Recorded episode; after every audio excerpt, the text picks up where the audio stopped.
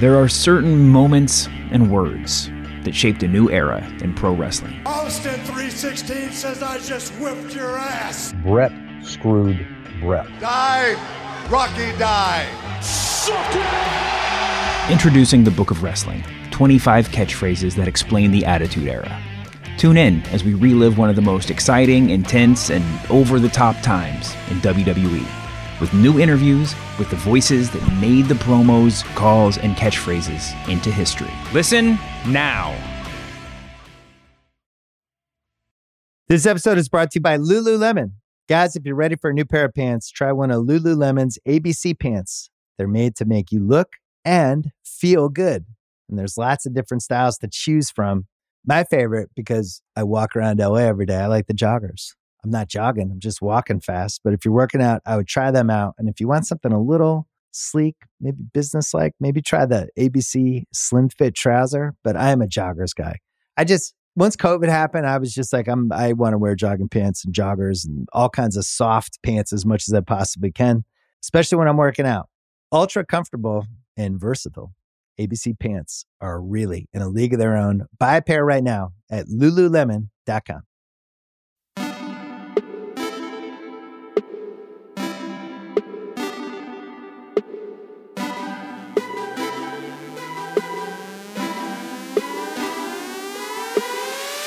Welcome to the Ringer NFL Draft Show. My name is Danny Heifetz, and I am joined by Danny Kelly, Ben Solak, and Craig Horlbeck. The draft is a week from Thursday. We're recording this Wednesday, but you might be listening this Thursday. So the draft is a week away, or less than a week away, depending when you're listening. And we want to put a little action on it. There's a quarter of the teams in the league don't even have a first round pick. And then a quarter of the teams are probably not going to get great players. So you kind of probably need a little extra interest in the draft this year. And luckily for, for us, we have Benjamin Solak, who, like DK, is a draft expert, but also, unlike DK, Solak is a complete gambling degenerate. hey, my mom listens to this. in a good way. Well, uh, Mrs. Solak, your son Yeah, she has knows. been placing number one pick bets since like she. September. no, she's aware. So, so like, we want you to explain us today, just like how to bet on the draft in a smart way, and then when we're not really able to get that, we then want Mm-hmm. you to indulge us when we want to bet on the draft in a dumb way. Anyway, Yeah, that's the right way to talk about it because, like, if you are like many people who have just like you know legal sports books, let me download like FanDuel and have some fun, and you're now like, oh, maybe I should bet the draft. You're a little bit like too late, right? Uh, the best way to bet the draft, There's no edge anymore. yeah, Right. the best way to bet the draft is to bet it early, uh, because books generally uh, struggle so far in, the, in their infancy to handicap the draft well, to set good lines. A lot of books this year are a lot more reticent to post lines because last year books got their butt whooped during the NFL draft. I mean, they just got taken to the woodshed. Uh, and so you've seen a lot of uh, a lot more hesitancy to put lines out. But for example, right now, if you look at the first overall pick on FanDuel, you're going to find that uh, Aidan Hutchinson is the favorite. He's minus 185, which means you know he's the, the the favorite to go number one overall. Travon Walker is plus 165. Three hours ago, Travon Walker was plus 190. That's just a big. that's a big money difference. Like the difference between plus 190 and plus 165 is significant. If, for anybody who's not legible in odds, that means in order to, uh, if you placed a hundred dollar bet three hours ago on Walker to go one overall, you'd win 190 dollars, as opposed to right now you'd win 165 dollars. I don't know about you, but 25 dollars matters, right? In Mm. terms of placing more bets or buying sandwiches and yada yada whatever. And so Netflix account. yeah, the right as we were talking about in the pre-show. should we tell people to just like, should we cut to the end and be like, don't gamble on the draft and just buy Netflix stock? Or don't buy Netflix. I mean, I don't. Or don't? I don't Should know. we tell I'm people not a- that? don't take financial advice from us. Yeah. Other than the gambling stuff. So uh, the the moral of the story is bet the draft this week if you want to. Have fun, right? Manage your bankroll, be responsible, but look for your favorite team's odds. Look to make some bets. Have a good time watching it. Next year, once the Super Bowl ends, start thinking about the draft. Start reading the insiders and looking about the rumors because the, this market moves so much and it's so soft that the best way to make money on it is to bet it early. Did you Okay, bet like right after the draft last year? Did I bet after the draft Yeah, like on at- this like- year's draft? yeah, like 365 days ahead or whatever. No, How- you don't really get. Uh, I don't think you even get like first overall pick odds or anything like that. It's Gotcha. always like Heisman odds, this kind of stuff. The earliest I started placing bets on this year's draft was like I like threw a couple around like during the season, but then it was really uh, when the season came to an end, and especially once Hutchinson really started to gain steam in the draft. That's when I started placing bets like with the intention of just having really good value. Right, Yeah, like yeah. I have a very, very good bet on Ekwonu to be the first overall pick. He's not going to be the first overall pick, but having that bet in hand allowed me to make other bets on the first overall pick, which protected me in the event that Ik- was the first overall pick. Then it's like, all right, I lost money putting this money on Hutchinson, but still, I'm going to make a lot of money because that bet I placed three months ago. You know what I mean? Yeah, yeah. So but you're building a portfolio of picks over the last six months. Yeah. And that sounds that's cool. Good for you. That sounds super difficult. Yeah, that's what I was going to hard. ask. What about the people who didn't do that? Right. And so now, right, do? that's where we go. We go to this week. Well, uh, firstly, you have a good time, right? Like, like sports gambling should be fun. If you like, you, if you want to do it as like I'm saying, like you know, if you want to do it as a career, then you got to go for as a career. Otherwise, it should be fun. So like, do what is fun to you. And what's fun is like placing some long shot bets, looking at like first round picks, looking at like specific team to player marriages and stuff like that. And so like, yeah, would I recommend Travon Walker right now, first overall pick? Yeah, because I think that like it's probably a coin flip right now between Hutchinson and Walker, and you're getting good money on Walker, so go ahead and take it. But it's not like, all right, you know, what's the over under for Charles Cross? Like that's that's you got to source that nonsense. You know what I mean? That's got to be like grinding mock drafts, talking to agents, yada yada, whatever. What's fun to do for this week is to like go to right team draft specials on FanDuel, the position of the first player drafted by the Philadelphia Eagles, defensive lineman plus two fifty, wide receiver plus three hundred, corner plus three forty. Wide receiver plus 300 makes a lot of sense. Let's go ahead and, full, and, and send it. You know what I mean? And, and, and have fun that way. Okay, so right off the bat here, are there are there odds that Deebo Samuel gets traded? so there aren't odds that he gets traded. As of right now, I have seen sports books that have posted future team odds for Deebo Samuel. Uh, the one sportsbook that has it, uh, Niners are minus 205, so prohibitive favorite. Jets plus 450, and then Eagles plus 1,000, Patriots plus 1,600, Bears 1,600, Ravens 1,800, Buccaneers 2,000, Chiefs 2,000. Everything else is long shots from there. So if you think he gets traded, you can try to pick the team, but right now there's no if so he gets traded or not. Do you guys want to talk Deebo real quick before we dive into all these bets? Yeah, Yeah. we probably should. Yeah. So okay, so yeah, I forgot. Sorry, I got really excited about the gambling thing. So Deebo Samuel apparently has requested a trade from the 49ers. Apparently he requested it like a week ago, but we just found out about it on 420. And oh yeah, it's 420 by the way. Happy holidays, everyone, for those who celebrate. And so Deebo is out, and it's weird because on one hand, you have this weird situation where all these receivers, Deebo Samuel, AJ Brown, DK Metcalf, Terry McLaurin, all these dudes are all like in the entering the last year of their contract. They all just saw Christian Kirk get like $18 million a year. Davante and Tyreek Hill all got paid a lot of money. And it's just, they obviously also want a lot of money. Deebo in particular is this weird case because he plays running back too, and the Niners need him, but running backs aren't worth anything, but he is. And so, right off the jump here, Solak, are the Niners crazy for like, should they even consider trading away Deebo Samuel? No, in a football sense. In a he won't play for us anymore because Kyle Shanahan continues to piss off all the football players who play for him sense. Yeah, you might have to. You know what I mean? Back up against the wall a little bit. And the thing is, is that the timing of this has put you on a difficult clock. Drafts in seven seven days from Thursday, right? Well, uh, if you don't trade Deebo before the draft, you you're gonna trade him for a 2023 pick. You're gonna trade him in, in in June and wait to cash on that trade until April. Sounds like it sucks. So there's a little bit of an urgency now in this week to make that trade for Deebo and know what sort of first round pick, know what sort of second round pick you're getting for him. From a football perspective, it doesn't make any sense. But if Deebo is fully 100% out, I am not playing for the 49ers because they're going to use me like a running back. They're not going to pay me the, the extra money that I think I require for taking on that extra risk. Then you should move him now so that you know what you're turning around in terms of value with the draft picks known and with, with the players who are going to be available at those draft picks known. Do you think this makes a little bit of sense from a football perspective, DK? In that Deebo Samuel is a player who, like Ben just said, plays running back and wide receiver. Not exactly the healthiest guy in the world. Injury history Right, goes back to right. college. They'd have to pay him a ton of money because the wide receiver market is very inflated right now. Could they just trade him for a top first round pick, grab a Treylon Burks type, save a lot of money? Yeah, I mean, again, this goes back to like what we were talking about with DK Metcalf and the Seahawks. Like, number one, the 49ers are a run heavy team. So, do you want to pay an absolute premium for a receiver? I mean, I know that he did do work as a, a running back too, and he kind of changes their offense because he's versatile. But at, at the end of the day, he is a receiver in a run heavy offense.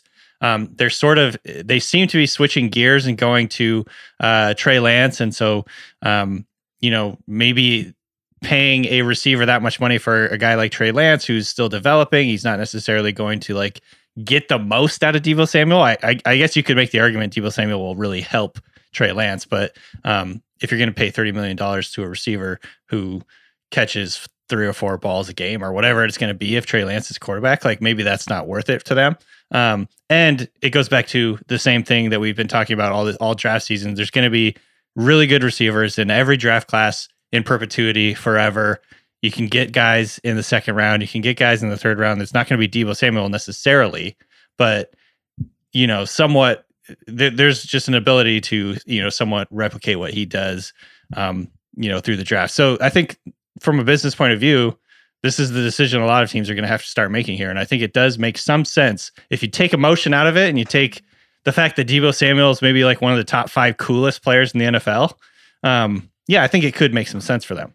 I like to keep emotion in it for a second because we just Yes. watched the playoffs and we're like, this guy is irreplaceable. So, like, you've written cool articles. But I think both of you have written cool articles about how Solak, or not Solak, sorry, you're you're not Deebo Samuel. Solak is How Deebo Samuel, also. Yeah. yeah, he in I'm a different way. But Deebo is like the only receiver who's athletic but also has running back vision. And I get what we're talking about. Oh, like contract value and the cap. He's incredible. And Yeah. DK, every time this, you, you, you, whenever in the season we're talking about fourth down, should a team go for in fourth and one? You have the best rule, which is what do the opposing team's fans want you to do? Do the opposite. You're Yes. a Seahawks fan. You're in the division with the Niners. Forget cap. I don't give a shit about salary cap, money, any of that. You're a Seahawks fan. Do you want the Niners to trade him away or do you want them to pay him a lot of Oh, money? absolutely. Get him out of the division. So they should keep him. Yeah. Yeah, I don't know. I don't think the argument works as much when you get to like like salary cap stuff because obviously Deke is like, yeah, screw it, trade him away. I, I think they're in a weird spot right with all these receivers because before the show we were joking actually about Netflix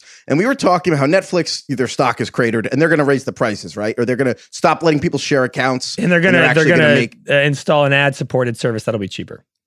this is what's up with all these wide receivers right now. It's the same thing. Like we have Netflix and we're like wow. Can't believe you can pay like 15 bucks and get all of this like all the shows you want All this mediocre that's- content for fifteen dollars a month. that's the team The- That's yeah what I was to say. the Niners have been getting $4 million a year for Deebo. The Titans have been getting whatever for A.J. Brown. None of these guys went in the first round. A.J. Brown, DK Metcalf, Deebo Samuel, Terry McLaurin. Eh, None of these guys went in the first, and they're not getting paid very much. These other guys who aren't as good as them, Christian Kirk, is getting more than four, almost five times as much money. And so now they're like, hey, I think I cost more than the $15 a month. I think I'm worth more than that to you. And they're all happening at the same time. They all have the same agent. And I think that this is going to be a problem. And I kind of think at least one of them is going to get traded. I don't know who. They have less leverage than Davante and Tyreek did because they're coming off their rookie year and stuff. They can get franchise tagged and all that jazz. But I I, I feel like some of these teams, something's going to have to give. The Titans have a crazy expensive offense with AJ Brown. I think that this is all related. And really, it's kind of like we've talked for like 10 years about how quarterbacks on rookie contracts are a big deal. Russell Wilson, you know, won the Super Bowl making less than the Seahawks long snapper. I think now we're in this receiver rookie contract thing where Ja'Marr Chase is out here like being one of the five best rookie receiver receivers, period, in the NFL as a rookie. And he's made, how much is he making? As a top five pick, like nine, like eight million dollars a year, a lot less Yeah. than he's worth. The, the so- thing that we haven't really talked about yet is I think it's interesting that Deebo wants a trade. Like he's forcing a trade. If- According to the reports I've seen, the 49ers are willing to pay him, actually.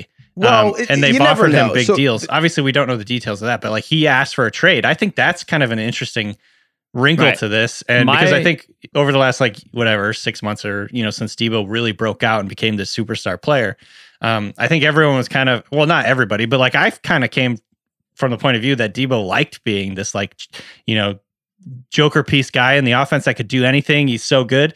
Um, but in actuality, it, it seems like he's like, fuck that. I don't want to be a running back. His friend Instagram that he wants $25 million a year, and then Deebo apparently liked the Instagram or something. I don't know exactly what happened, but basically he implied that he wants $25 million a year. I think it does come down to money ultimately. But here's the thing we've seen a lot of this.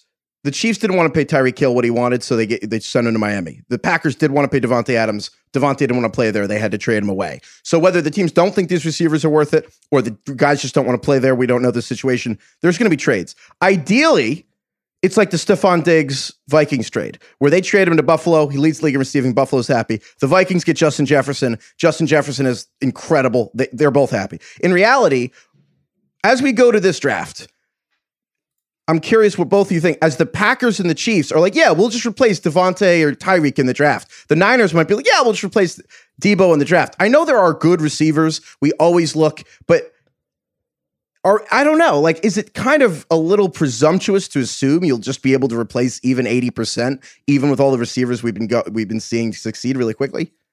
Yes Yeah. and no. It's presumptuous to say we can go get an 80% of Deebo Samuel because Deebo's got a really unique skill set.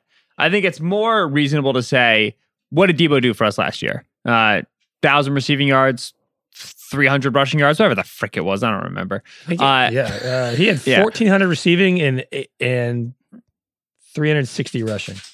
So I mean, you he go. had. I mean, I, I can tick off. I took a couple notes because I thought this was incredible. But just to About hammer it on 1,800 Deebo, yards, 14 He- touchdowns.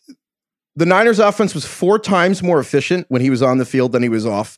He's the Mhm. first player in the 21st century to have at least a thousand yards, five touchdown catches, and five touchdown rushes. He's also the third player to ever do that. Led the league in yards per catch, top three in yards per carry, and the first player since the NFL merger to lead his team in rushing touchdowns. The res- first receiver to lead his team in rushing touchdowns. is there some Shanahan cockiness in this where it's like, hey, look, I can plug There's and play some anybody? Shanahan cockiness in everything that's ever existed. Like, oh, Eli Yeah. Mitchell doesn't matter. He can be a good running back. Oh, we went to the Super Bowl and Deebo Samuel was like a rookie and like not even that healthy. Like, it doesn't matter. Like, I can get anybody and turn anybody into 80% of Deebo Samuel and we'll be yeah, fine. I think that's what it is. It's all right. 18,000 all purpose, 1,800 all purpose yards, 14 touchdowns.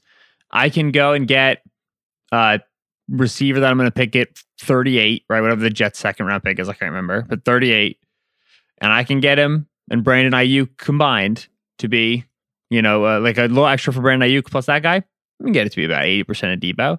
Now, that is a very nuts and bolts way of looking at it. That's a spreadsheet way of looking at it. The stat that Heifetz opened with there, which is that the Niners offense was four times as effective when Deebo was on the field as opposed to off the field. That's the one that interests me, right? Because it's one thing if you can make the offense work without him. It's another thing if I don't have to worry about him Monday, Tuesday, Wednesday, Thursday, Friday, Saturday coming up to that game. Because that's a lot about what Deebo was. It was when he's on the field, we don't know what the personnel grouping actually is. Like they would walk on the field with Kittle, Kyle Juszczyk, and Deebo on the field, right? They're, they're in the huddle. That could be 21 personnel, you know, I formation under center run. And then the very next snap, it could be five wide. You lose Deebo, you lose some of that. And now it makes it easier for game planning come week 12, 13, 14, 15, divisional rounds, when te- uh, divisional opponents, I should say, when teams have have film on you and they have tendencies on you. You don't have the ability to hide as much of what you're going to do because you don't have that jackknife, right? That jack of all trades out there on the field. And so I think, yeah, like this offense can replace Deebo's production. Somebody's going to get yards, somebody's going to get touchdowns. This is good offense. Deebo's effect on defenses, the fear of God placed into opponents by that man named Deebo. The pucker I- factor. Yeah, Yeah. that's where it's like, you know what? The money's worth the fear of God. And honestly, I, in a way, I feel like, uh, unless you're afraid of injury, I feel like he's more valuable than any of these other guys, honestly. I don't know. I actually All right, don't think let's I say agree. if he does get traded. DK, what's the most fun possible place Deebo Samuel could go? Wait, Craig. Wait, what? Craig. Craig doesn't agree with what? I don't agree with Heifetz, actually. I think I'm on the other side. I think he's super injury prone and Shanahan can turn somebody else into If he's percent of him. injury prone, that's legit because he broke his foot in college, right? He's had injury. If, if you or if you feel like he's not going to be able to stay on the field, and like I mean, they have doctors, they they evaluate these guys medically. We don't know what the deal is.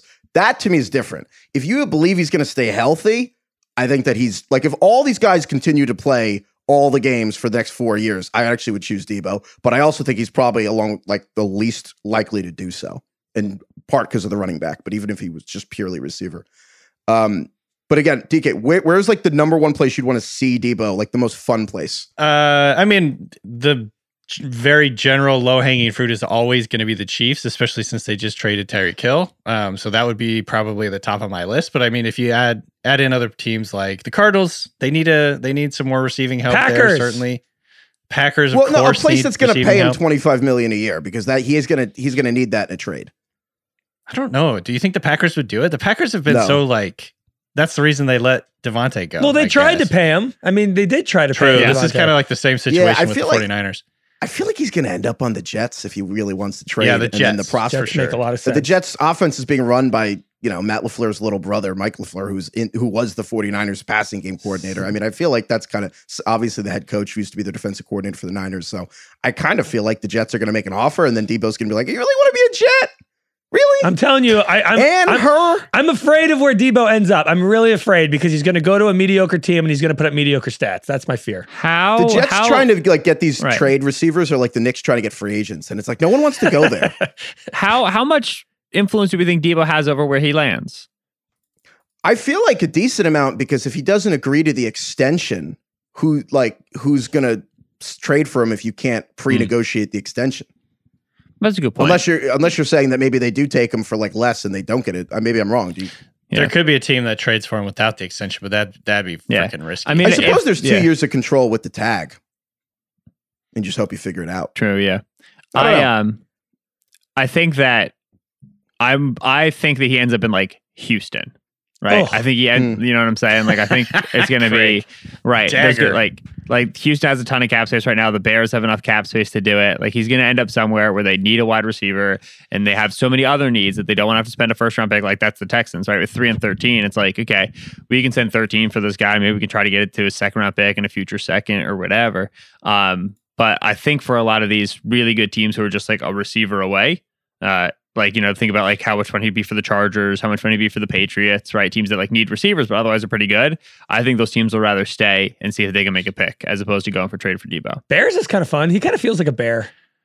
Bears I would is love not that. fun. I would What? love that for Justin Fields. Yeah, I That'd don't be good for Justin Oh, Fields. but i'd love it for Justin. Fields. I'd hate it for Deebo because it's Chicago. I think they're- It's As we're saying here, the teams that actually would do this all feel really disappointing, and I, I just, I, I don't know. I, I, I'm, I feel like he's going to stay with the Niners. All right, let's talk betting the draft.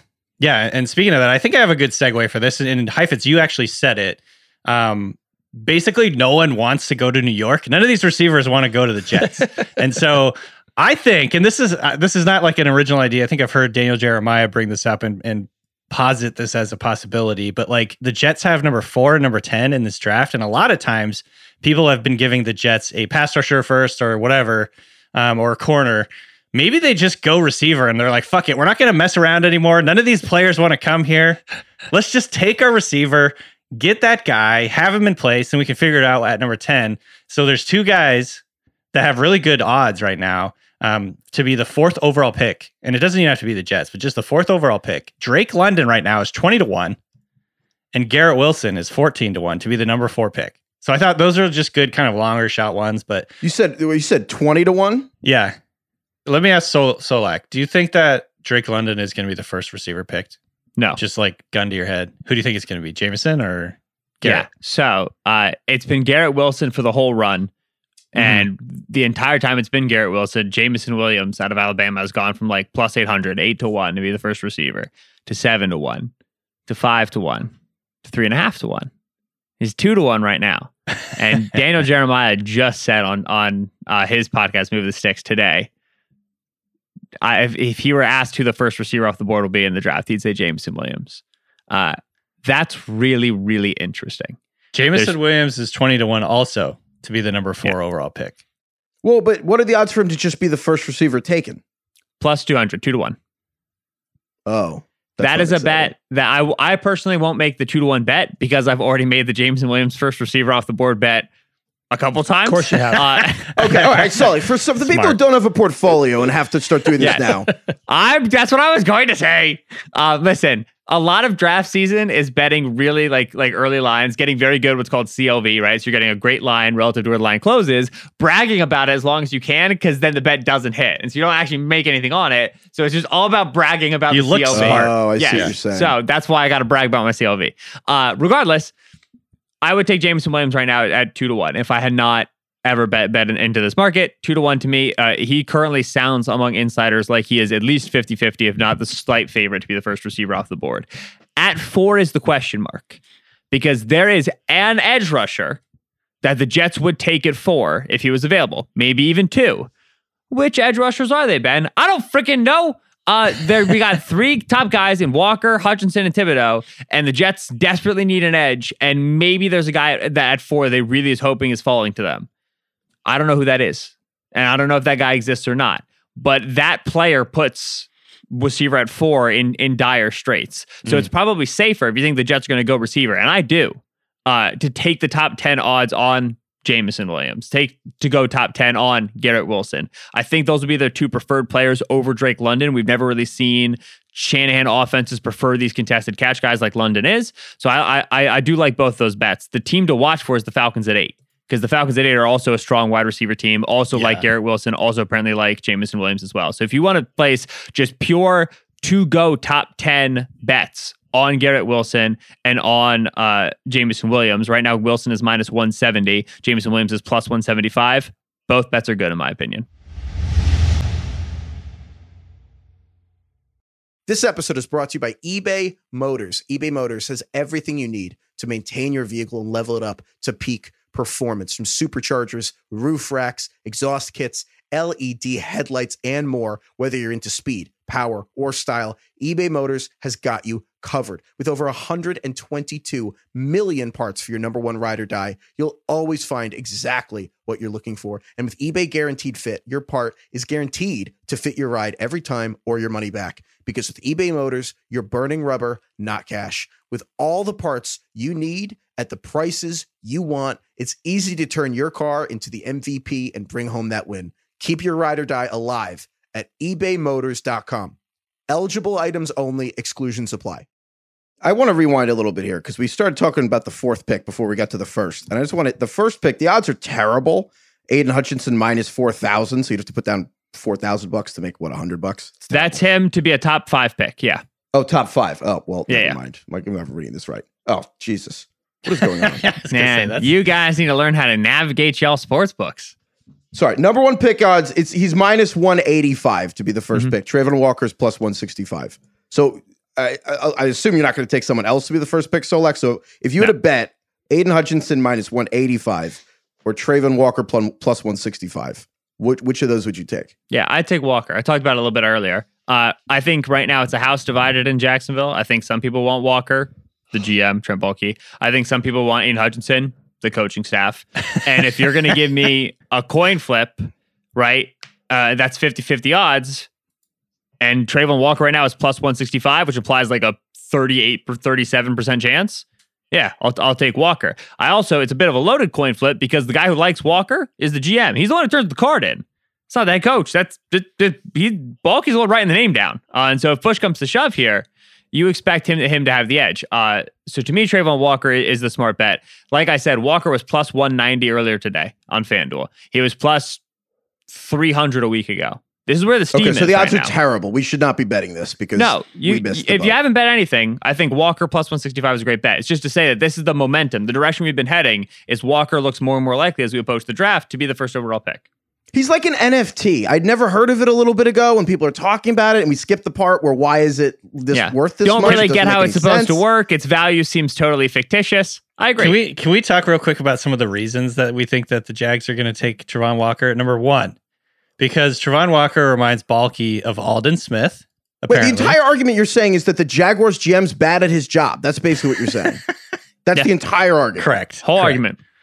Uh, number two, the other reason, which is a great, exactly like it reinforces what you just said, Heifetz, or what you just asked.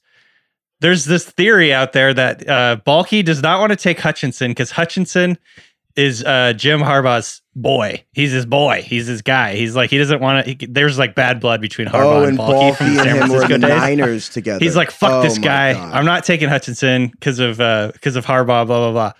Which would be like the dumbest reason on earth, but Would it be? totally I think it would be a perfectly hilarious and acceptable reason. okay. I'm that's fair. all the way in on petty for the team content. management. Yes. Yeah. It's like, that's like a curb your enthusiasm bit. It's like a spite pick. He's like, I'm not doing it. Just not doing it. that would be funny. I can't believe I didn't put that together yet, but wow, that. Okay, well, I guess Travon Walker the NFT then. No, I feel like it's the Hutchinson. I think I'm. honest- I think I'm honestly gonna put Travon Walker at number one in my final mock draft. Like if I- if I had to do it right now, I'm doing it next week. Are you serious? Yeah, I'm This serious. is crazy. This is absolutely nuts to me. I, this is nuts. I mean, We're- I we're reserve get the right that. to change my mind, but I'm that's where I'm leaning right now. DK, where is Well, I- Travon I- Walker on your big board? Which is just your general Uh, rankings, one I through think he's 32. like number nine or something like that. Yeah, number nine. I mean, just he's not like low, but he to me, it's everything we've talked about over the last few weeks. It's like just it's just a huge projection. Um, you know what I mean? Like obviously he's very, very athletic and he has a perfectly built frame to be a pass rusher in the NFL. However, he just isn't quite there yet. So I I, I think this is crazy. I think for we're gonna get more in depth in this with our mock draft episode next week. For right now, I want to stick with the bets. Craig or DK, are there any bets or, or D, DK? You already gave us one. I'm curious, Craig. Do you have any bets that you like wanted to run by us that you kind of like as you were perusing the FanDuel board? Yeah, I wanted to talk wanted about make? um, who is going to be a top five pick or even the number five pick. Exactly. So basically, Ooh. just looking at quarterbacks in general, right? Like there has been only one draft in the last 20 years where a quarterback has not gone in the top three. Like that's insane. The last 20 years. It was only EJ. one, One So time. should- it would have been EJ Manuel and then Chad Pennington. That was in 2000. In so I said last 20 years. 2000. 01 Yeah, to yeah, 21. There's, I yeah. cut that off. I just did the last 20 Yeah. years. well done, brother. Well, that's how we do it. That's, That's how we how we do it. That's that Matthew you do Barry content. like player A, player B Good thing job. where you like pick exactly what you want. Um, anyway, okay, so two in the last 21 drafts, one in the last 20 drafts. But anyway, wow. the Panthers are picking at six, and you know, there's a chance that uh, they might take like a Kenny Pickett or a quarterback in general. So basically, my my idea is that if somebody wants a quarterback and they want to have their pick of the litter, they're going to have to jump ahead of Carolina at six into the five slot, which is the giant slot. Yeah. So does it make sense, Ben DK, in your guys' mind right now? Malik Willis is plus two thousand to be the number five pick and he's plus 400, four to one to be a top five pick. Kenny Pickett as well, to, uh, plus 700 or seven to one to be a top five pick. Do you like the idea of just picking a couple quarterbacks to get drafted in the top five because this is what history suggests? Yeah. I so I do, but I'm also very scared. Uh, again, to, to pull a, uh, a Daniel Jeremiah, Jeremiah said to move the sticks today. Uh, first quarterback off the board for them was Malik Willis to the Steelers at 20. Mm. No trade up Mm. at 20. I would be very surprised if that happens. In the modern NFL, to me, that's just not going to fly. Yeah, like I'm betting gonna- on like yeah. human nature, like greed Yeah. for like, oh God, we need a quarterback. We're here now. We can't wait till next year. Yeah.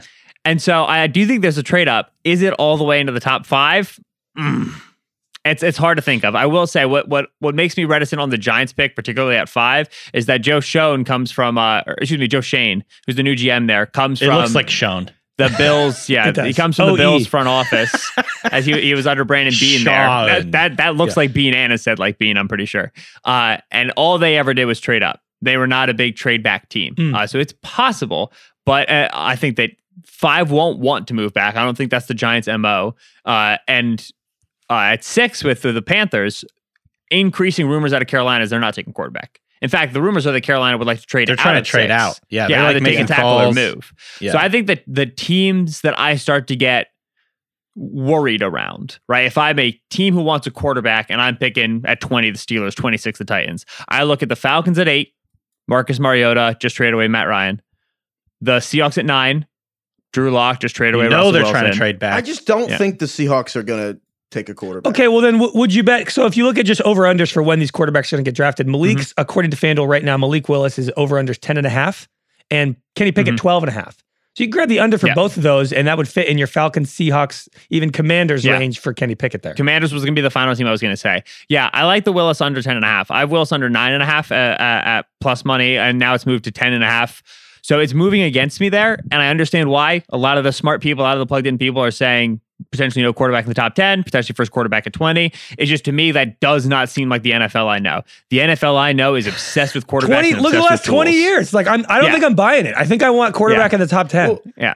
on that note, I think that I, I I don't think there will be the same demand for quarterbacks this year because I think that again, teams the, we're talking about oh you mentioned like human nature teams trade up for quarterbacks. It's like it's because the the hope and like the teams need hope. I think all like these teams are scared of tying their careers to these guys. And that they all have made plan like if you watch what they do and not what they say, they've all made plans to survive the short term. However, I do think for Malik Willis specifically, I think Washington at 20 to 1 is much better odds. The Steelers are like 3 to 1. Even Yeah. the Falcons from Malik Willis are 4 to 1. And Washington's at 20 to 1. I don't know why the team with the Falcons and Mariota for one year is 4 to 1 and the Washington who has Wentz is like 20 to 1. Yeah. I feel like that's and when I when I look when I look for surprise quarterback team, I look for uh, head coach slash GM trying to keep their job. And if there's a team that fits that bill right now, it's Ron Rivera and Martin Mayhew in Washington. They Yeah, I- are are on the hot seat. And thing about Malik Willis is if he looks good for weeks 10 through 17, that seat stays hot. but it stays yours for another year. to Let, let you see what this guy looks like moving forward. And Washington's also 20 to 1 to take Kenny Pickett, too. So I think that's good. And then also, you mentioned the fifth pick, too. You mentioned the Giants. I want to talk about the Giants for one second. There is an actual, like, I'm going to bet this. I'm going to try very hard to bet this before we go live. We're sorry, we put this podcast episode up because this is a mistake. Straight up a mistake. Um, and if it's not a mistake, so explain to me why. the Giants have the fifth and the seventh pick. I think they're widely expected to take an offensive lineman. And then probably it seems like the tea leaves are pointing toward taking a cornerback with the seventh pick or in some order. For some reason, if the you it's like a it's like a parlay basically. If you have to bet it's if Evan Neal, the Alabama offensive lineman, goes fifth and Sauce Gardner, the Cincinnati cornerback, goes seventh. So the Giants take Evan Neal and Gardner in that order. It's seven to one. But if the Giants take Evan Neal and Derek Stingley, it's 40 to 1. 40 to 1. And it's also 40 to 1 if they take Ikem Ekwonu and then Stingley. So I'm going to do this. I'm going to do both. It's 50 buck ma- 50 bucks maximum bet. 50 bucks on the Giants take Neal and Stingley, 50 bucks on the Giants take Ickey Ekwonu and Stingley and like boom, I kind of feel like it's way better odds than 40 to 1. When the Giants take Cross at five and Stingley at seven, Heifetz gonna punch a hole in the wall. You can do that one too. That one's even crazier odds. Yep. Uh, I will say you're barking up the right tree. Uh, Derek Derek Stingley, man, is uh, it sounds like Stingley's gonna be a top ten pick, which has been quite the Number nine. Number quite nine. the circus. Yeah, yeah, number nine, quite the circus Just here. throwing it out uh, there. Yeah. for for Derek Stingley, who was like, I have a bet on Stingley to be the first overall pick from like you know August. Yeah. Um, and then he was falling. He's not going to be a top 15 pick. Teams hate his attitude. And then he went through the combine, right? Got to talk to teams. And then he went to his pro day. And that pro day was good. And all of a sudden, teams like, you know who's good? You know who covers some people? Derek Stingley. Yeah. we we, Yeah. we like this cat a little bit. Uh, he's a really, really talented player. I expect him to go top 10, especially because Sauce Gardner, uh, the corner out of out of Cincinnati, who's corner one, is now looking to be like a bona fide lock uh, to go top five. There's rumors about him He at might go three, three. overall. Yeah, to the Yeah. Houston Texans, which moves Stingley up. So I think you are very correct in a in in building out tackle corner stacks, especially tackle Stingley stacks uh, for the Giants at five and seven. See, I'm just going to build my portfolio over the next, the next four days as portfolios are supposed to be built. That's the right way to do it. Heifetz, what is your dream scenario for the Giants? Because I want to get to my dream scenario That's too. what I just said. It's it's basically Which one? Ickey Ekwonu or Okay. Evan Neal fall to the fifth pick. So basically, if let's say the Jaguars take Travon Walker, the Uh-huh. Lions are thrilled and they get Aidan Hutchinson. Yeah. The Texans, let's just say they take Sauce. uh yeah, Sauce Gardner. And then the Jets, I kind of I don't care what the Jets do. Kayvon. Be- yeah, if they, I don't care. Yeah, sure, Kayvon. I don't care though because if even if they take Ickey Ekwonu or whatever, then the Giants get Evan Neal. The Mhm. Panthers just took a cornerback first last year. I feel like they're not going to do that again. And then the the Giants get the seventh pick, and then they get Derek Stingley, and Derek's and and those are two dudes who were like the top prospects at their position like two months ago. Before we all talked ourselves out of everyone. Everyone Yeah. sucks now, by the way. I was It's talking to my buddy about this. I, I've talked myself out of all players in this draft at this point. The, dra- I think they the all draft suck. process was like the what is it like the seven stages of grief or whatever? Where it's just like Five It is. stages, yeah. Five stages. Five great. stages. The Derek Stingley thing. It in feels like seven though, Craig. Yeah. Because you It's keep go, you go, you it's start over. almost as if all draft coverage is bad. Yeah, dude, I, I Pointless. I feel like this year though, in particular, Yes. I don't know why I have way more draft fatigue this year than ever before. I think it's just because there's no like sure things in this class, and we're I- coming like off even last now, yesterday, year. like last year was frickin- electric. yeah, last and and now freaking uh, Solak is like trying to tell me that Aidan Hutchinson of all people is bad Yeah. too. It's like nobody's good in this class. So No, no, no, no, no. Aidan Hutchinson's good. All right, the sirens are off. Aidan Hutchinson's a good ball player. All right, he's gonna be a good pro. yeah, Um, this is not the take. good Bruce, point. DK. Sorry, forgot. So, Uh, uh, Yeah, I don't know what you're talking about, DK. Well, wait. A couple other there are a couple other fun bets I like to look at every year, and I kind of just want to tick. I just want to just pick your guys' brains on them. Total number of SEC players drafted in the first round. Oh, I like these. Over under 10 and a half. So let me read you the list I put together. Tell me if I'm forgetting anyone. So there's like, I got seven SEC players as absolute stone cold locks. Evan Neal, Jameson Williams from Bama. That's two. Charles Cross from Mississippi State. That's three. Derek Stingley from LSU. That's four. Travon Walker and Jordan Davis from Georgia. That's six. Jermaine Johnson from Florida State, right? I, I have Florida State Florida State is oh! the an ACC school. fuck. Throw 'em out. Oh my God. All right. Throw See, 'em that's out. good. Stone cold Oh my. God. Do you know I always think Florida State and Clemson are in the SEC? I Look, always look. think that with Clemson too, I- Heifetz, so don't feel bad. I apologize to all the people who love college football and are ashamed of me right now. all That's good. Uh, Kevin Clark's going to murder me. All right, so that's six locks, and then I have the almost definitely going in the first round of Treylon Burks from Arkansas and Devonte Wyatt from Georgia. Like almost definitely going in the first round. So that's eight. Very probably. And then maybes or Kaiir Elam, the cornerback from Florida, Kenyon Green, the guard from Texas A&M, Matt Corral at Ole Miss, Quay Walker, the linebacker from Georgia, George Pickens from Georgia. Like they're all like maybe like 10 and a half. I feel like when they set the line, you're like, oh, plenty of guys will go from the SEC over. But like, I kind of think it's under 10 and a half. What do you guys think? I'm I'm scanning. I'm scanning I this also list right now. I also think it's under, and it's because I have less certainty in Devonte Wyatt to be a first overall pick than you do. Uh, Yeah, right now I'm he's fine to minus move him down. yeah, right now he's minus three hundred on on books to be a top thirty two pick. That's the FanDuel line, and that's that that's understandable. Um, but there have been continued reports now about Devonte Wyatt's uh, history with domestic violence and history history with with with family violence violence accusations over the course of his high school and into his college career that have teams perturbed and understandably so. That's that's part of the pre-draft process is looking into it and uncovering these things that weren't really discussed when these guys were college prospects. So you have that hanging on Devonte Wyatt now, uh, and to me that that pulls him down from like minus 300. That makes it less likely he goes first round. What about The- Lewis Cine though? Can you throw Right. him on this list? Maybe. Also, the player that deserves to be mentioned uh, here is also Nakobe Dean, who's the linebacker out of Georgia, who's currently minus 300 to go Mhm. first round. I think that's too high, but he also is, is right now considerably favored to be a, a first round pick. So he's also, he's a Georgia player who's going to be part of that line. But I do think 10 and a half, if I'm leaning anywhere on that, I am leaning under. So we've only got seven SEC players to definitely like bi- like definitely go in the first, and we've got five that like maybe Yeah. could go in the first. A really fun exercise I do every year is seeing how many players you can list that you're absolutely positive go in the first round and you're not allowed to get any of them wrong. Like the should we moment do that you get, right now, or should we do that on our next episode? I actually It's, like it's that a fun. I, you do it next episode, but it's fun. Yeah. Usually, I can get to like 18 names, and I'm i think like, that's that- a fun, that's a fun Yeah. idea. Let's do that. Let's do that on the on next one. 18 That's great, actually. Yeah. Can I ask? Um, I have a question. How accurate is the most accurate mock draft usually in the world? Usually, not very. accurate. So, uh, right. So the Huddle Report is the uh, service that kind of grades all these these uh, mock drafts, and they have a contest every year, and they give out you know whatever you did a great job, uh, and they grade on how many players you put in your first round mock that did go in the first round, Yeah. and then So, like, also how yeah. many exact uh, player team matchups did you get correct, right? So last year, for example, Josh Norris of Underdog Fantasy had the most accurate mock draft the Huddle Report has ever scored. Yeah, It shout out sco- Josh. Yeah. He's You get like awesome and it was 16 awesome. right or something. He got 16 20 exactly right? including the got- first eight. He yes. got the first eight picks correct. Dead he on. got 27 of the 32 players in the first round Wow. correct, and he got 16 uh, uh, um, player team matches correct. The next closest was 13. Wow. Other people got like 27 uh, players. For example, Ben Solak of the Draft Network got 27 of the first 32 players correct. He What a only guy. got I've he only got of 10 of the 10 matches correct and accordingly he tied for 15th. But regardless, um most of the most of the time the top scores around like a 46, 47. Like last year, there were a lot of scores like 49s and in the 50s. Like last year, Mockers did really, really well. But those sort of scores are like, yeah, you're going to get 12 team pick pairings and like 25, 26, 27 first round picks, right? And that's it.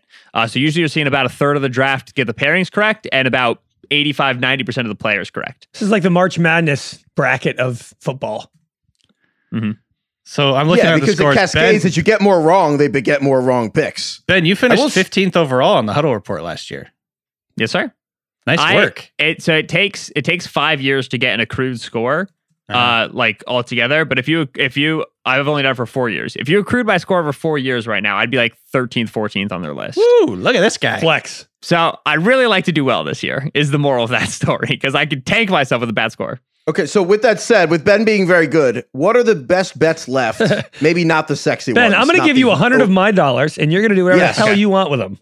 What are you going to put with our money if we just give you money? What are you going to bet on? Which is you should not do. But But um, okay, so I I would put place on Travon Walker be the first overall pick. Uh, probably a little bit at plus one sixty five, not too much. I would take uh Jameson Williams to be a top ten pick, plus one seventy five. Again, not too much, but I would go for it. Um, you also have right now the ability to get top ten pick on Derek Stingley, which is minus one twenty. I would take that as well because I think at this point I'm pretty confident saying that. that. Derek Stingley's floor is probably nine uh, when it comes to the the hype that we're hearing. Uh, you also have just straight over unders on player draft positions right now, right? Which is where like over means they get picked later than that number, and under means they get picked earlier than that number. Trent McDuffie, corner out of Washington, uh, right now set at 17 and a half on FanDuel. Under is minus 130. Not making it to 17. Uh, from what I understand, Vikings at 12 are legit option. Uh, Texans at 13 are a legit option. Eagles at 15 are a legit option. Uh, so I like the ability to get McDuffie under 17.5 at minus 130. So if you can go do that on DraftKings, to me, that's worthy. Uh, Andrew Booth, corner out of Clemson, over under set at 27 and a half. Uh, he's got some pretty substantial injury red flags right now, uh, medical concerns. He's had multiple sports hernia surgeries already. Uh, I don't think he's going to be a first round pick. And there's been a lot of conversation about him not being a first round pick. So at 27 and a half, minus 114, I would take the under. And then last but not least, the the position that I have the most right now. Like if you asked my wife Meredith, be like, hey, who, what do we need to happen on draft night? She'd be like, I have no idea, but Desmond Ridder better be a first round pick. And that's because I've told Mayor multiple times, Desmond is Ridder's first round pick, we're going to Hawaii. Uh, Desmond Ridder has had a ton of hype as quarterback out of Cincinnati across the pre draft process. I have an article about him coming out on Monday. Over the entire last month, all you've heard is interviewing great. Teams love him, mature, polished. He's the year one starter. He's the guy who's ready to go. He's exp- like Tony Pauline, Pro Football Network said he, everybody has a first round grade on this guy, and yet you can still get him to be a first round pick at relatively even money. Previously, he was like plus 100. Now he's minus 135. Still worth it. Uh, and so Desmond Ridder to be uh, uh, under uh, top to be a first round pick minus 135 is over under is 30 and a half and i wouldn't take that i would take the top 10 pick or excuse me the top 32 pick just because that 32 cutoff is important because it gives you the fifth year option. And we know teams value that at the quarterback position. That's why Teddy Bridgewater went where he did. That's why Lamar Jackson went where he did. Because getting a guy at 32 is a lot different than getting him at 33 when you get that fifth year option on the contract. That really matters for quarterbacks. So Ridder to be a top 32 pick, minus 135. Let's have ourselves a good draft weekend, baby. You write all that down. I wrote it down. Don't worry. Okay, good. No, that was that's just like, you know, that's that basically that right there is everything I've been looking at over the last like couple days. And also Boom. other stuff, but I can't blow up all, all the spots just yet. If you want to hear more gambling stuff from Ben, he's going to be on the Ringer Gambling Show with Warren Sharp this week. He's mm-hmm. going to be on again with next week. But or we could just put all those bets in the episode notes for the show, Craig, and then you could just look at that. But then nobody all the would click. Yeah. Everyone would be like, sweet. Don't have to listen now. Any other bets you guys wanted to hear about? Any guys the bets you guys want to talk about? Or you wanna get Uh, to I'm putting this out there. I'm going to put this out there as a sort of a reverse jinx, but I think actually betting on the Seahawks doing something dumb is probably a good bet. like it's going to hit. So there's two picks to be top 10 picks that I think make sense. And it's important to remember here that the Seahawks pick at nine. Trevor Penning is six to one to be a top 10 pick. Solak, unfortunately, you've been on this one too. It's just too perfect for the Seahawks to pick Trevor Penning, who is, again, an old small school senior bowl guy. The freaking trifecta, the Seahawks trifecta. And then the other one that, for whatever reason, is getting a lot of buzz for the Seahawks lately. I've seen this in a lot of mock drafts, even though Seahawks just took a linebacker in the first round a couple years ago. Uh, Devin Lloyd at number nine, or sorry, to be a top 10 pick is six to one also. Oh, wow. So uh, if you want to bet on the Seahawks doing something dumb, usually that's pretty good odds. So um, go for it. What's your dream scenario, DK? My dream scenario, and I think my dreams, my first dream scenario is becoming less and less likely. It seems like, which would be Kevin Kayvon Thibodeaux falling to number nine. The Seahawks fa- picking him there. My alternate dream scenarios include one of the top tackles. I know that's boring, but the Seahawks don't have any tackles. Uh, and then Derek Stingley Hmm. at number nine. That's all. I think Just don't do Giants are gonna something have a stupid. Draft. I think the Seahawks are going to have a bad draft. What about the Steelers? Yeah. I have no idea what the Steelers are going to do. I well, the one thing I don't want them to do is to trade up to like the top whatever and for a quarterback. I don't want them to do that. Yeah. Yeah. I still feel like I, part of me just I know they're more likely than not to take a quarterback. Mhm. I just kind of still feel like they're going to Yeah. grab someone in the second round. I don't know. Can't Yeah. shake it. Can we do the one thing that all gamblers always want to do, but generally responsibly try to avoid, but sometimes it's fun to do? Yeah. Yeah. All right, so if you go to FanDuel and you go to top 32 picks, uh, so you go to the top picks thing, you'll notice it says 2020 NFL draft to be a top 32 pick. Combine multiple selections into a parlay. Uh oh. Now, parlaying is bad business. Okay. it's dangerous to parlay. But going through and just clicking the names that you think are going to be first round picks and then seeing what the odds come out as is a good time. How many names So are you throwing in that parlay, Ben? So right, for example, uh Trevor, like they, they don't offer every player. Like they don't offer Aidan Hutchinson because that was gonna be a first round pick. But Trevor Penning, who like DK just said might be like a top 10 pick, Treylon Burks, Trey McDuffie, I talked about him under 17.5, and Zion uh, Johnson uh, out, of, out of Boston College are all available. So let's just add those four because they're all definitely four gonna be first round picks, right? Nothing bad is gonna happen over the next seven days. Okay. I think Ridder's gonna be a first round pick. Uh, Kyler Gordon, the corner out of Washington, is apparently clear corner four. So I think he's going to be a first round pick. And Tyler Smith, the tackle out of, out of Tulsa, is a guy that's got some hype as like a top 20, top 25 guy, project tackle. Let's take him. So that's seven names.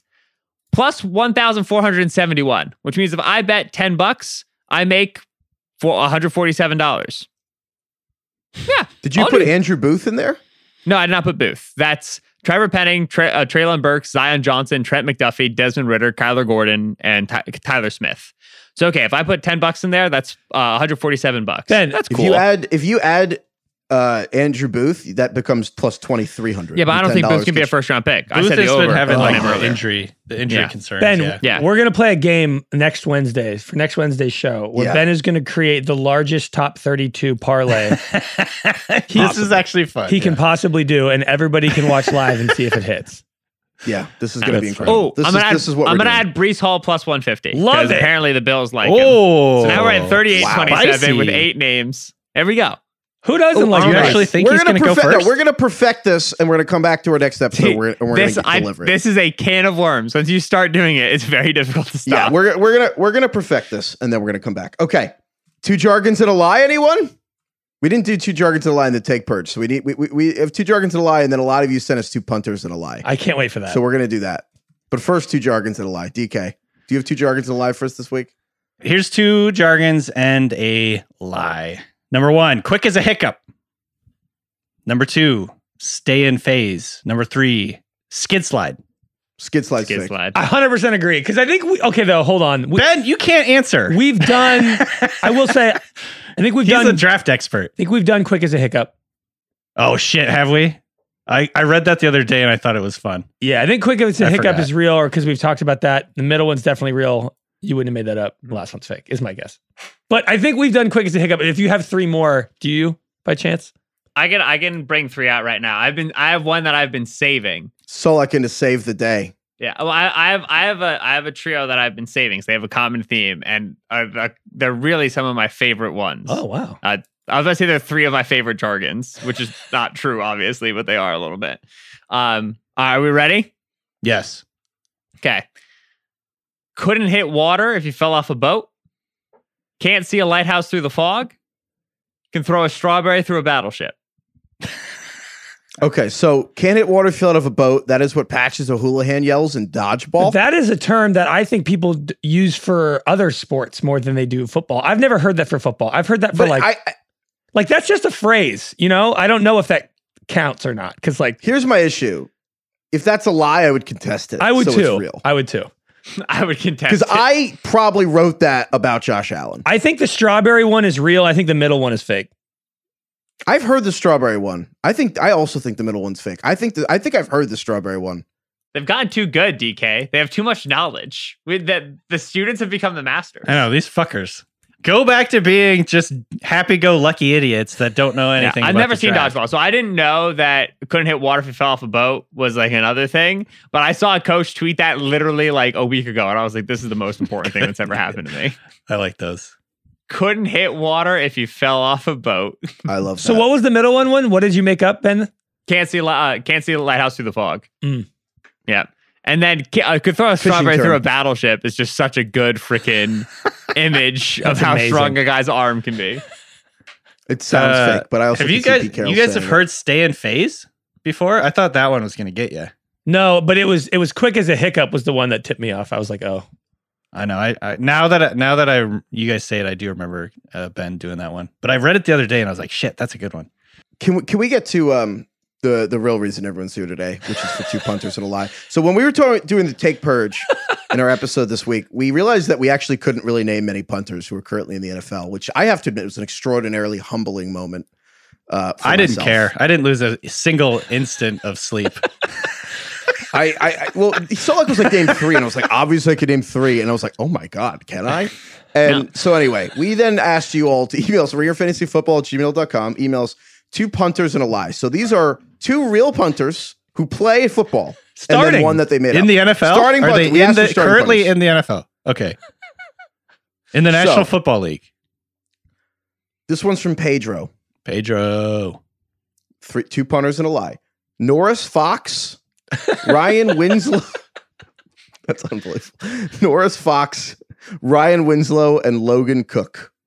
This is hysterical. I've never heard I of have any no of these names. fucking clue. Dude, there's no way there's a punter named Norris Fox. That there's I'm bullshit. I think, I think Ryan I think- Winslow is fake. yeah, so Yeah. do I. Say say the names again, please. The names are Yeah, we should all pick first and then let Ben go because Ben might know it. Norris Fox, Ryan Winslow, and Logan Cook. I'm pretty confident I know who it is. Say it. I, I, okay. Do you guys have your picks in? I think Norris Fox is fake. DK and I picked Ryan Winslow. I think Ryan Winslow is like this guy's friend. This is Pedro's friend from high school. Uh, Norris Fox is fake. oh, Yeah, there damn it. Thank you so boom. Am I right? yes, you are. Hey, let's go, baby. let's, Norris. let's keep let's keep cruising. Yeah. I have more. Noah sent a shout out Noah. Noah. Cameron Johnston, Brian Morstead, Matt Amendola. okay, Amendola has to be real because he wouldn't just make that up, right? Just throwing in a real guys like Danny Amendola. Amendola has to be real. Yeah, I think it's Brian Morstead. Uh, No, yeah, I think Brian is- Morstead. Is Well, there was a. Thomas Morstead. Does he have like a brother? I think Brian is fake. Brian Brian Morstead. I'm pretty sure. I'm pretty sure. I know for a fact Johnson's real, and I'm fairly certain Amendola is real. So I think it's. I think Brian I think Morstead's fake because they, they're going up. Well, they're trying to get yeah. to Thomas. All I know is Morstead. Amendola has to be real. Yeah, Morstead is fake. Yeah, Brian Morstead. wow, this guy tried to. Matt Amendola is a place kicker, sir, and he is not just because he had to punt doesn't Come mean on, he, Noah. he's Trick a question. punter. Trick This is- question. yeah, throw it All out. right, so let, let, let, us do a palate cleanser here because we got we got two more. We, this, is great. Dan sent us an email. One, oh, these are all starting punters, but well, two are, are real and one's fake. Michael Hunter, Jake Bailey, Sam Martin. All first names. Yeah, that, that it's the first names edition. Ah, that's a Michael clever Hunter, way of doing Jake it. Bailey, Sam Martin. I think Michael Hunter's fake because of the joke Mike Hunt. Mike Hunt. yeah. I, I, I, Craig, we're we're on the same. we're on I'm the same I'm pretty wavelength. positive Hunter's fake. Craig, you got to stop like trying to get psych- psychoanalyze the people asking these questions. I can't. Should I note that this email came from someone named who the actual Gmail comes through as it's the milk crate. DK, what am I supposed to do? person. Rely on my NFL draft jargon knowledge or punter knowledge? I can't do that. Heifetz, by the way, don't don't dox this guy's email. I think you just doxed It's not him. the email, isn't milk crate, it's just the name, milk crate. oh, okay. Wait, who is the, who is fake? Is it Michael Hunter? Michael Hunter's fake. Nice. Mike Hunt, good good one. Okay. Uh the second one is ridiculous names edition. These are people who punted at least five times. in How many punters are there that we haven't names- heard of? Well, these guys I- punted at least five times. These names are not real. None of these are real. Lachlan Edwards, Oh my god. Alexander with a K, Alexander Wanstedt, or Sterling Hofrichter. Hofrichter. Okay, I want to say Wanstead is real. Yeah. Say the names again, please. Lachlan Edwards, Alexander Wanstedt, and Sterling Hofrichter. Two of them had at least five punts last year, and one is I think Sterling is fake. I'm no. I'm, po- I'm positive Sterling is real. Ah! I think Sorry, I think Alexander Wanstead is this guy's f- favorite composer What was the first name? or something. Lachlan Edwards. I'm Lachlan leaning toward Edwards. Lachlan Edwards. Yeah, now I think that it's you Lock- know that I think Sterling's it's I think real. it's Lachlan. I think it's Lachlan. All right, you're going Lachlan. I'm going I'm Lachlan. going Alexander's fake. Craig, what are you doing? Well, I already chose Sterling and then D- and then Oh, Ben. all right. The answer he is- Alexander Wanstedt is fake. Yes. Ah, I thought I could sweep. Well, putting in Alexander with a K is a really good touch. Yeah, that's well that was done. tricky. All right, that was incredible. All right, thank Emails at ringerfantasyfootball at gmail.com. if you have two punters and a lie, if you have regular two jargons and a lie from whatever you're doing, if you have, if you want to hear about any of our any more gambling stuff from us on the draft next week or just mock draft questions, emails at ringerfantasyfootball at gmail.com. We will be coming to you Thursday after the NFL. Dra- oh, what? No. Oh Craig, well, we I just wanted if we we should give our schedule for next week because it's a bit different. We will be coming to you on Wednesday, Thursday, Friday, and Saturday. That is it. We is loose because I am the best man at a wedding that happens to take place during the draft. So I Brag. will not be here. You were the first overall pick for that wedding. That's impressive. I was the first overall pick for the wedding, and now I will not um, be covering the draft. So that's super chill. I'm engaged, as I don't know if you, everybody knows, but I'm engaged. I'm going to host a, uh, a live draft for my groom, groomsmen, I think. My brother wanted to do the groomsmen Olympics. He wanted like the bachelor party to like to have a bunch of Olympic events, and then the winner would be the Two best man. groomsmen and a lie. Invite nine of them. Only six of them are actually going to be in the party. Dude, All have one have random guy. have one random guy you don't know be in your groom's your groom party. What is it called? Bridal bride no. Bride bridal party. What's the opposite of bridal party? It's still called your bridal party. Groomal par- party. Okay. The groom party? I actually don't know. I'm going to start leaking work. mock drafts of who I think is going to be in it. We have anonymous Uh, scouts comment on your friends and like who? Yeah. Oh, I don't know. I huge character concerns on Jeff. The el- the real elephant in the room here is it's none of us are going to be in your fucking party, are they? who knows? We'll see what the mocks say. Oh, That- yeah. One of us could be a late season riser, Danny. Solak's the riser. Watch him get an invite to Craig's wedding and shit! DK. I Fucking don't get to come. Solak, so hot right now. Two wedding jargons and a lie. We could keep this going. Uh, yeah, I think we. Yeah, I'm, I'm honestly, we're just the future of this podcast is just going to be like two jargons and a lie, guessing punters and like debating the like quarterback house. We're not doing a fantasy show this year. We're just going to do bits that we've accumulated over the past two years. Uh, I'm just gonna shit talk Matt Stafford's house that he got from Drake. Okay. Uh, all right. I think that's all we got. Again, we're coming to you Wednesday, Thursday. Well, not me, but Wednesday, Thursday, Friday, Saturday, and then draft coverage. All a lot, a lot of that time, not all of it, but like the majority of those days, there will be a lot of draft coverage. NFLDraft.theringer.com. Check out DK's draft guide, updated mock draft next week, all that jazz. Thank you, DK. Thank you, Solak. Thank you, Craig. Thank you to Michael Hunter. Thank you to Lachlan Edwards. Thank you, Alexander Wanstedt. Thank you to Pedro Noah, someone named Dan or Milk Crate or whatever for emailing us the two jargons and a lie. Thank you, Lord. Lord. Lord, thank you, Wolfgang Amadeus Mozart. Oh, you went composer. Yeah, Alexander Wanstedt inspired you. I googled that and there's nothing came up. I Yeah, was hoping 'cause- it would be a composer. right. Oh, what a shame. DK, favorite Amadeus song? Uh, I don't know them by name. The, The- fifth one? Cello Suite Number Seventeen. I don't know. I mean, I, I wouldn't say that I, I, I'm I'm an expert on Mozart. I wouldn't say that. Um, do you guys think when like Mozart released new music, people were like, "This this rips"? I'm that. It's funny that they had to go see it to hear. I hear think it. there's a tweet like that, Like, Craig. you hear the new I've seen. Mozart? This kind of goes. Well, I think it's funny that like the wasn't one of the geniuses of Beethoven. He's like, I'm gonna have people sing while the music's playing.